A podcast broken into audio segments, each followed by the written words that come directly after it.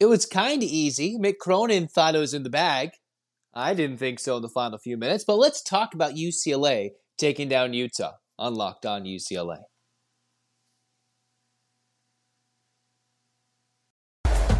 You are Locked On UCLA, your daily podcast on the UCLA Bruins, part of the Locked On Podcast Network, your team every day.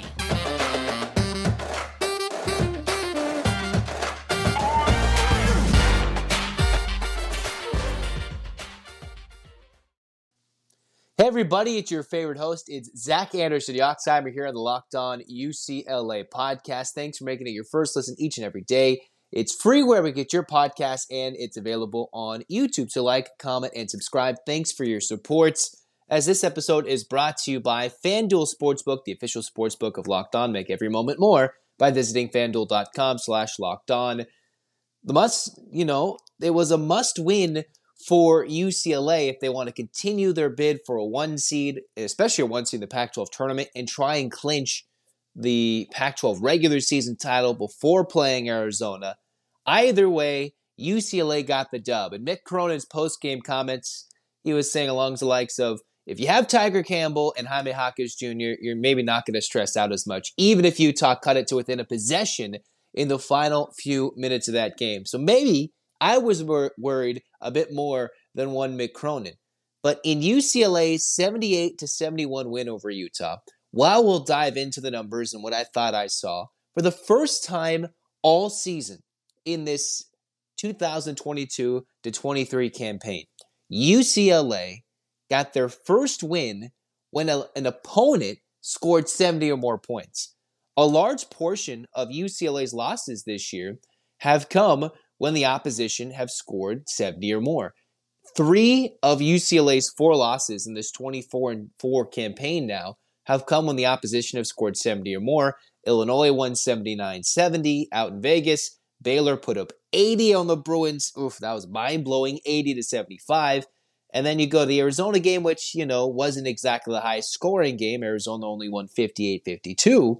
But then five days later, it was SC who won 77 to 64 in a second half for the ages for the Trojans when they put up 52 in the second half. Utah didn't exactly put up one of those types of second halves, but they did score 40 points, and the Utes shot much better in the second half 55%, 55% from three. Were able to score almost a lot better, not at will, but much better getting open shots. And despite being shorthanded, the Utes gave UCLA a game. So, something to note is UCLA technically won a high scoring game in the 70s or higher. Not one of those 80 80, but 70 to 70 types of games, and UCLA got the win. Again, remember, Utah was out there starting point guard. Rollie Worster is one of the best passers, best facilitators in the Pac 12, and does average about eight points per game.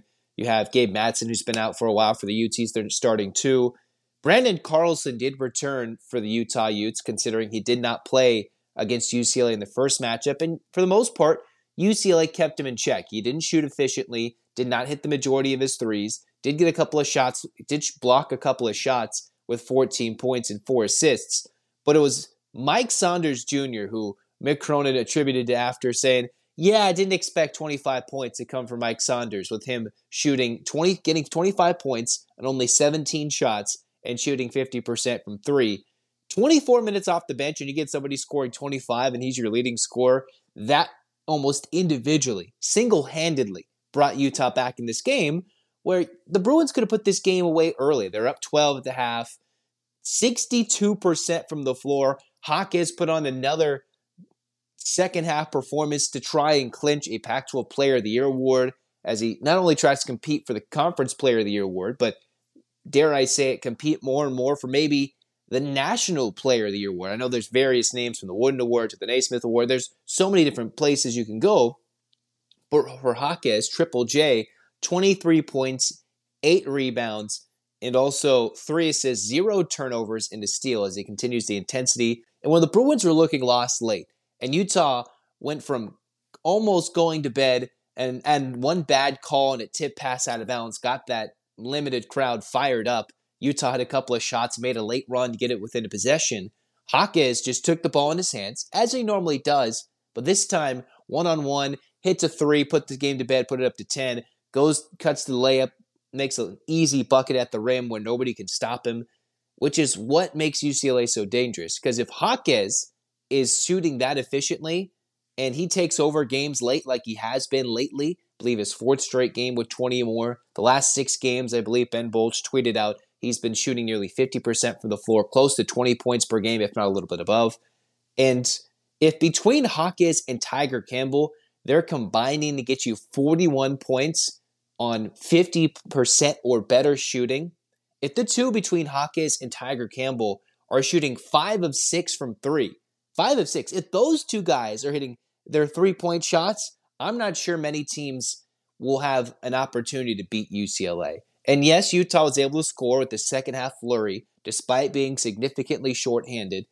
But the Bruins, if they're scoring 80, I would like their chances on most nights considering their usual defensive intensity. And despite Branden Carlson's, you know, appearance in this game, the, the scoring in the paint was rather even. I talked in the preview to this game about how UCLA, I would like to see Tiger Campbell ball out, considering the matchup on the other end was not going to be as tough defensively for Tiger, if not as tough for him offensively as well. Tiger, he showed up 18 points, 50% shooting, five assists, took care of the basketball, and the Bruins were efficient with 17 team assists on 32 made shots. So almost half their shots were from assists, and then a lot of Hawkins' shots are always 1v1, and only 17 assists to six turnovers. A splendid assist to turnover ratio as a team led by one Campbell, 5 to 1. You have Jaylen Clark, who wasn't the double digit scorer he needed to be, or has been, I should say, not needed to be, but nine points, but five assists and a couple of steals as the Bruins continue to pick up the intensity defensively. But again, this is a game that UCLA should have put to bed a lot earlier. And while I can be impressed that they won a high scoring game, it's against a shorthanded Utes team. And we've seen this story before. UCLA has come down and had games practically won 15, 14 point leads, bigger leads. UCLA had, you know, multiple chance, chances to put this game to rest. And instead, what we'll probably see in March, starting with next week's Arizona State Arizona games, heading into the tournament in Vegas, the Pac 12 tournament, and then heading into the NCAA tournament.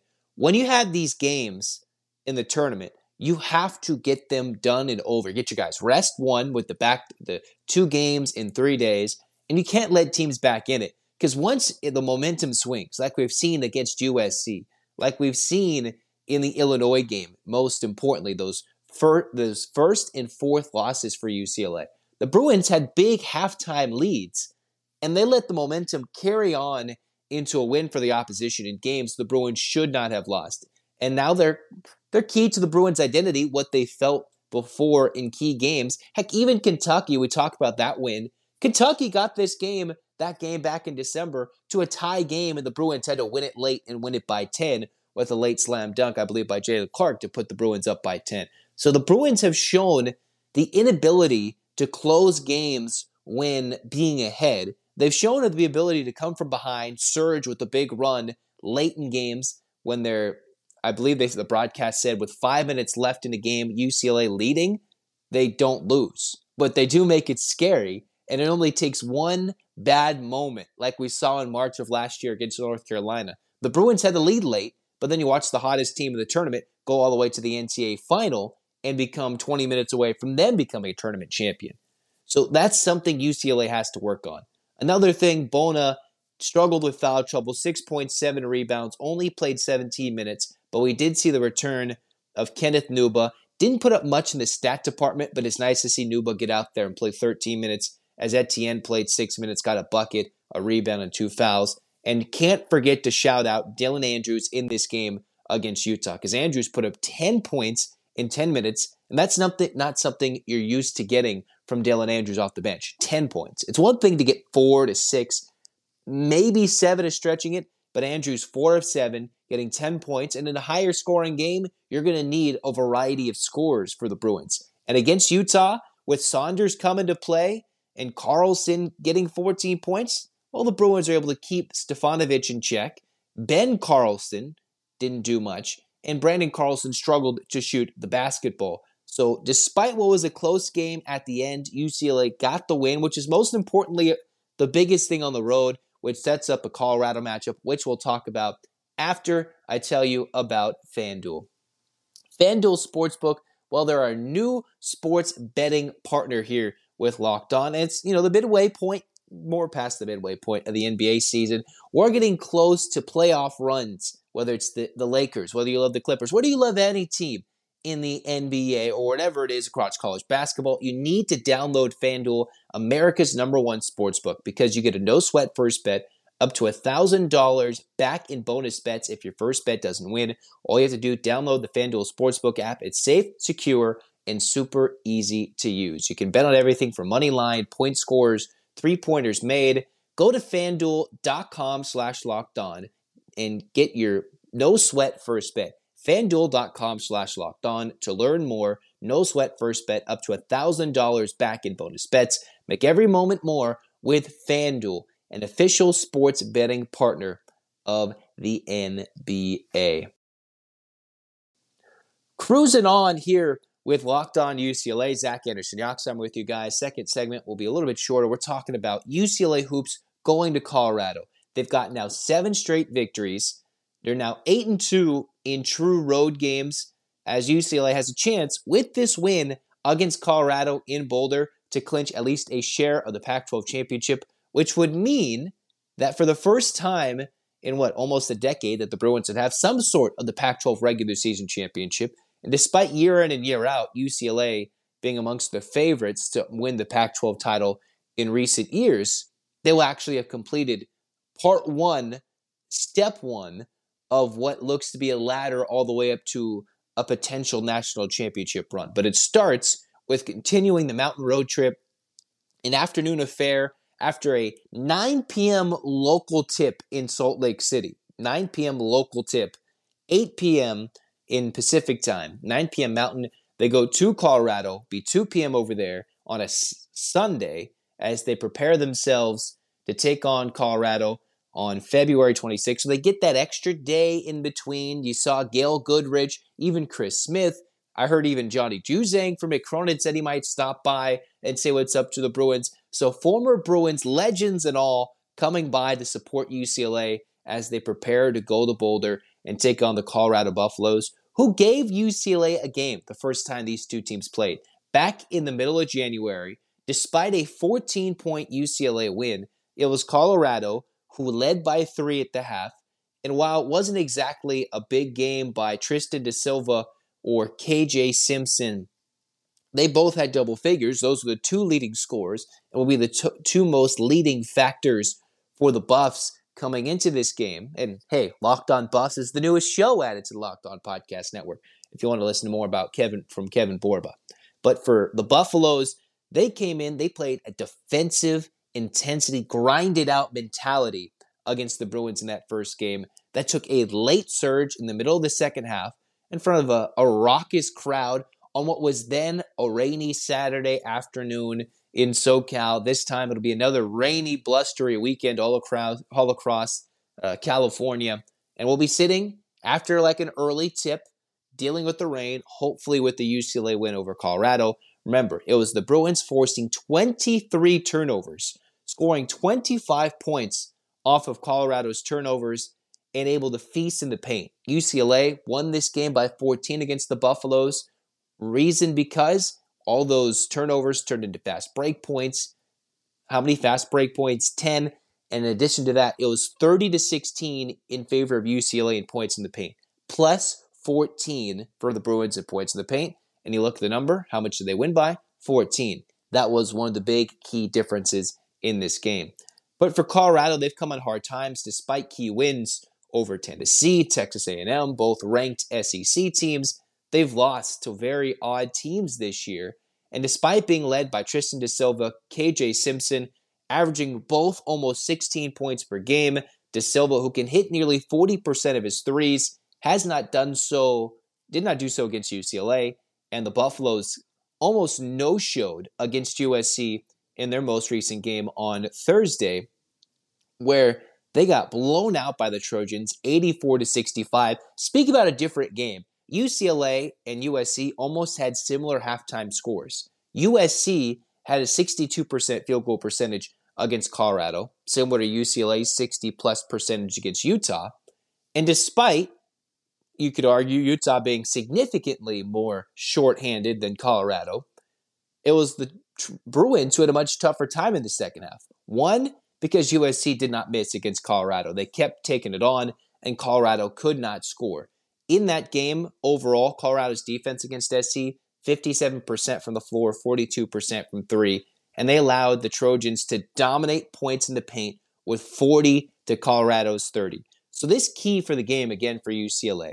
If Colorado is going to continue to be as turnover prone as they were, then UCLA can maybe win this one. Although against the Trojans, Colorado only had six turnovers. They just got bullied in the paint and could not guard the three to save their lives for the most part against USC. So if the Bruins get some open looks, they have to hit them. If they don't early, they might be in for a defensive slugfest late. If the Bruins are hitting their shots early like they did against Utah, then very well this game could be turn off the game in the first half, although UCLA hasn't proven they can do that. Again, it'll rest on the shoulders of Simpson and De Silva. I'm not entirely sure if those two guys don't show up and play, it won't be like Utah where they'll have the Saunders come up and have a big game offensively to step up. They'll need the Buffs to have a De Silva to shoot 40%, 50% from three on seven attempts and get hot. Simpson to go bully his way and get some points and get some rebounds. And who who needs to step up? I would like to see Jaylen Clark come back and get a 13 point game with efficient shooting and three steals. What did Clark do against these teams the first time? Well, Clark against Colorado had three steals, 18 points, and eight rebounds against Colorado. I'd love a similar stat line against Colorado and get him back flowing into the momentum of the final week of the regular season as the Bruins build their case for at least the two seed in the West and maybe potentially for the one seed in the West as Joe Lunardi has now flip flopped Arizona and UCLA in terms of all right, who's the one, who's the two seed out west, and who has to go over to the East Coast or the Midwest and play away from home in the either the first round or the second round slash East, the excuse me, the Sweet 16 and the Elite Eight.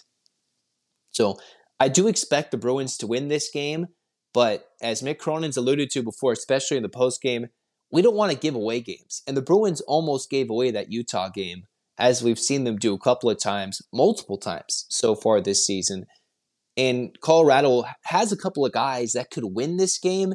It's just tough to ask them to do it on a night, night in out, night in and out basis where they just relied upon Simpson playing 36 minutes against USC, but couldn't shoot the basketball. So these guys will be weary, tired, but there is an extra day in between the Utah game and the Colorado game for the Bruins. We'll see what that means when it comes into all right, this team is ready and this team is not. And I think the Bruins will win this one, setting up the stage for one, a Pac 12 title, two, showdowns against the Arizona schools, which can be very vital, extremely vital to UCLA's tournament seeding hopes.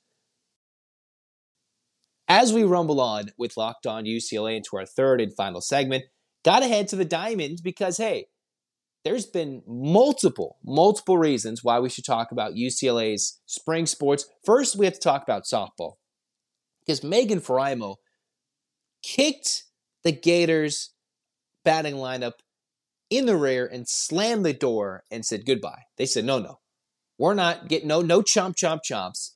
She ate them up, carving up the strike zone with nine strikeouts in a run rule victory over the number three team in the country. If you've missed this and you don't realize that the Mary Nutter is going on, it's one of the premier softball non conference tournaments in the country. It's pretty much it. Other than the other tournament, I forget what it's called down in Fullerton. It's the Mary Nutter in Cathedral City, and then the tournament in Fullerton.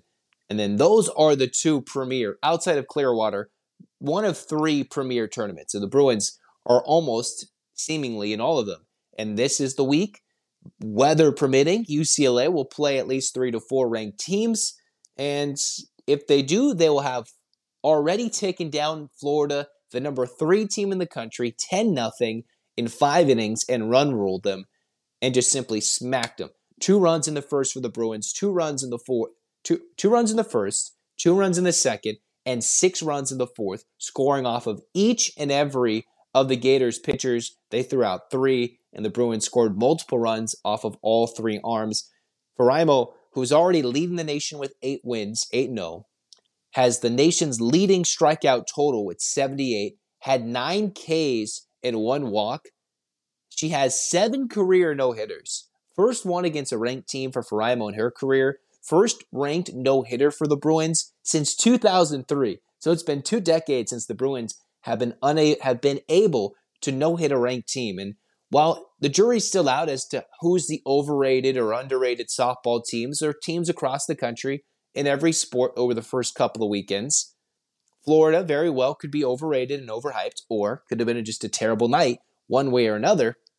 It is impressive when the reigning Pac 12 player pitcher of the year comes down and shuts down the lineup as one Pac 12 player of the year candidate, national player of the year candidate, Maya Brady, continues to thrive at the plate, two for three with three RBIs, as Savannah Pola, the designated player, went two for four, three runs, started the game off with a triple, and the Bruins did not look back. So between Faraimo just dominating in the circle, yeah, Brady, who seemingly can't swing and miss whatsoever, and playing all over the field from center to short, the Bruins, that's an impressive victory to open up your weekend at the Mary Nutter, which ends, hopefully weather permitting, with a one versus two showdown against Oklahoma Sunday morning, which will we rea- which we will react to at some point on Sunday, win or lose. So stay tuned for that because you take down the number three team. You're playing a top 20 Kentucky team.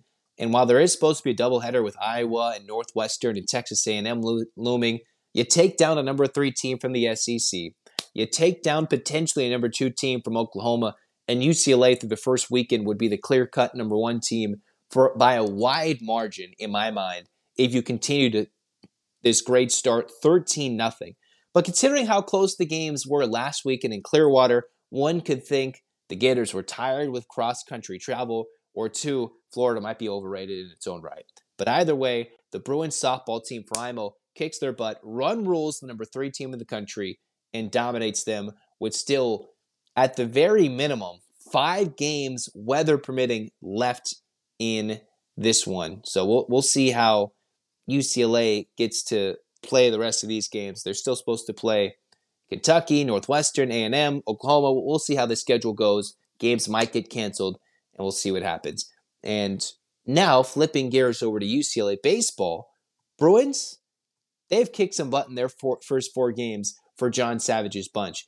Taking a look at the first week and where the Bruins stack up in terms of the national leaderboards, the Bruins number one in the country when it comes to strike to walk ratio 14 and a half near, nearly 14 and a half strikeouts to walk they have the second least amount of walks per nine innings they have the second most ks per nine innings third best era considering they wiped the floor with omaha dominated their midweek and then they have top five in runs scored getting on base top 10 in getting on base and just hits runs dominating john john vaughns Bruin football player turned into baseball player because it's springtime, has already hit quite a few home runs to lead the Bruins in the opening week of play. So, where's UCLA headed? Despite only being in the top 15 with a fairly easy opening week, UCLA heads to Vanderbilt, number five in the country for the Commodores. The reign, the champs in 19, runners up in 21,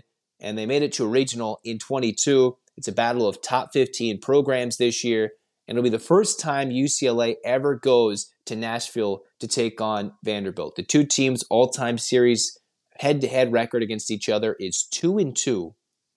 So it is a unique, unique time for UCLA because Vandy comes in three and two. They went into the college baseball showdown into that you know whatever baseball stadium that is in Houston. You know what I'm talking about. Trash. Uh, jokes, jokes aside, Vandy played five games in six days. They didn't play an opening series. They played TCU, Oklahoma State, and Texas. Won two out of three. Lost shockingly in their home opener to Central Arkansas, only to beat UAB in run rule, mercy rule fashion to end the first week. So they've played a bunch of games in the first six days, and this is their first true series of the season. And then they'll eventually play LMU, ironically hosting two LA area teams, and then they'll get into SEC play. But depending on how the rankings and the committees and all these teams think about Vandy's starts against individual opponents, they might drop in the rankings regardless. But a win by UCLA on the road, two wins at minimum, will certainly slot them into the top 10 by the time the weekend's over, in my opinion. You sweep them, and you're talking near the edge of top 25, top five territory, considering Tennessee was struggling week one. Stanford was three outs away outside of a miracle comeback against Fullerton in the ninth inning of their series week, their season series opener on a Sunday finale when they came back from five runs down in the ninth and won by eight in the tenth inning. So that's how close it could be in college baseball between the Bruins and the Stanford Cardinal. However, the first true opponent for UCLA, let's see how they face off. Again, the weekend rotation looks like this for John Savage's bunts. It's Jake Brooks against Carter Holton. You've got you have Alonzo Tredwell against Hunter Owen, Kelly Austin, and Devin Futrell, who are your weekend rotation guys. UCLA versus Vanderbilt, back and back and forth, and all three of those starters all got wins for UCLA between Brooks, Tredwell, and Austin. We'll see how Karros and John John Vaughns each carry up. We'd love to see Cody Schreier put on that sophomore pop, not sophomore slump, sophomore pop, and get the Bruins rocking and rolling in this weekend out in Nashville, Tennessee. Considering a lot of the teams in California switch their weekend series and other teams are going across the country, right?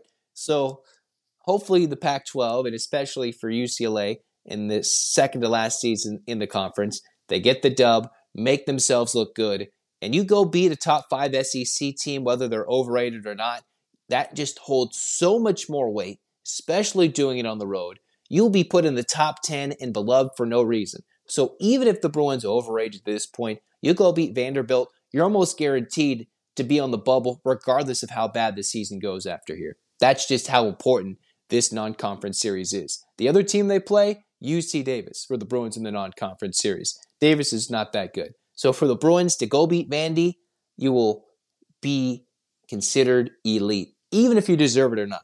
That's why this series is extremely important. You can go from maybe hosting a regional to earning yourselves by this early February series, hosting a regional and a super regional, and potentially putting yourselves in line for a run at Omaha. It's been 10 years since a national championship for UCLA's baseball team. Let's get another, as that's where we're going to wrap up Locked On UCLA. Again, more football news with the defensive coordinator switch, not official yet, on any announcement other than every fan base site, reporting site, newspaper site. They've all mentioned it, but nothing has officially been posted as of this recording of the podcast. So we'll see when they bring in D'Anton Lynn officially for the UCLA Bruins football squad. We'll react to softball, baseball, hoops. Women's is wrapping up their regular season right now. So let's get it all excited. Zach Anderson Yoxsimer saying, go check out Locked On College Basketball. Make that your second listen. Hands up, UCLA fans. Eight clap time, baby. And one, two, three, four, five, six, seven, eight. You. See. LA. UCLA fight, fight, fights. This has been Locked On UCLA. Go Bruins.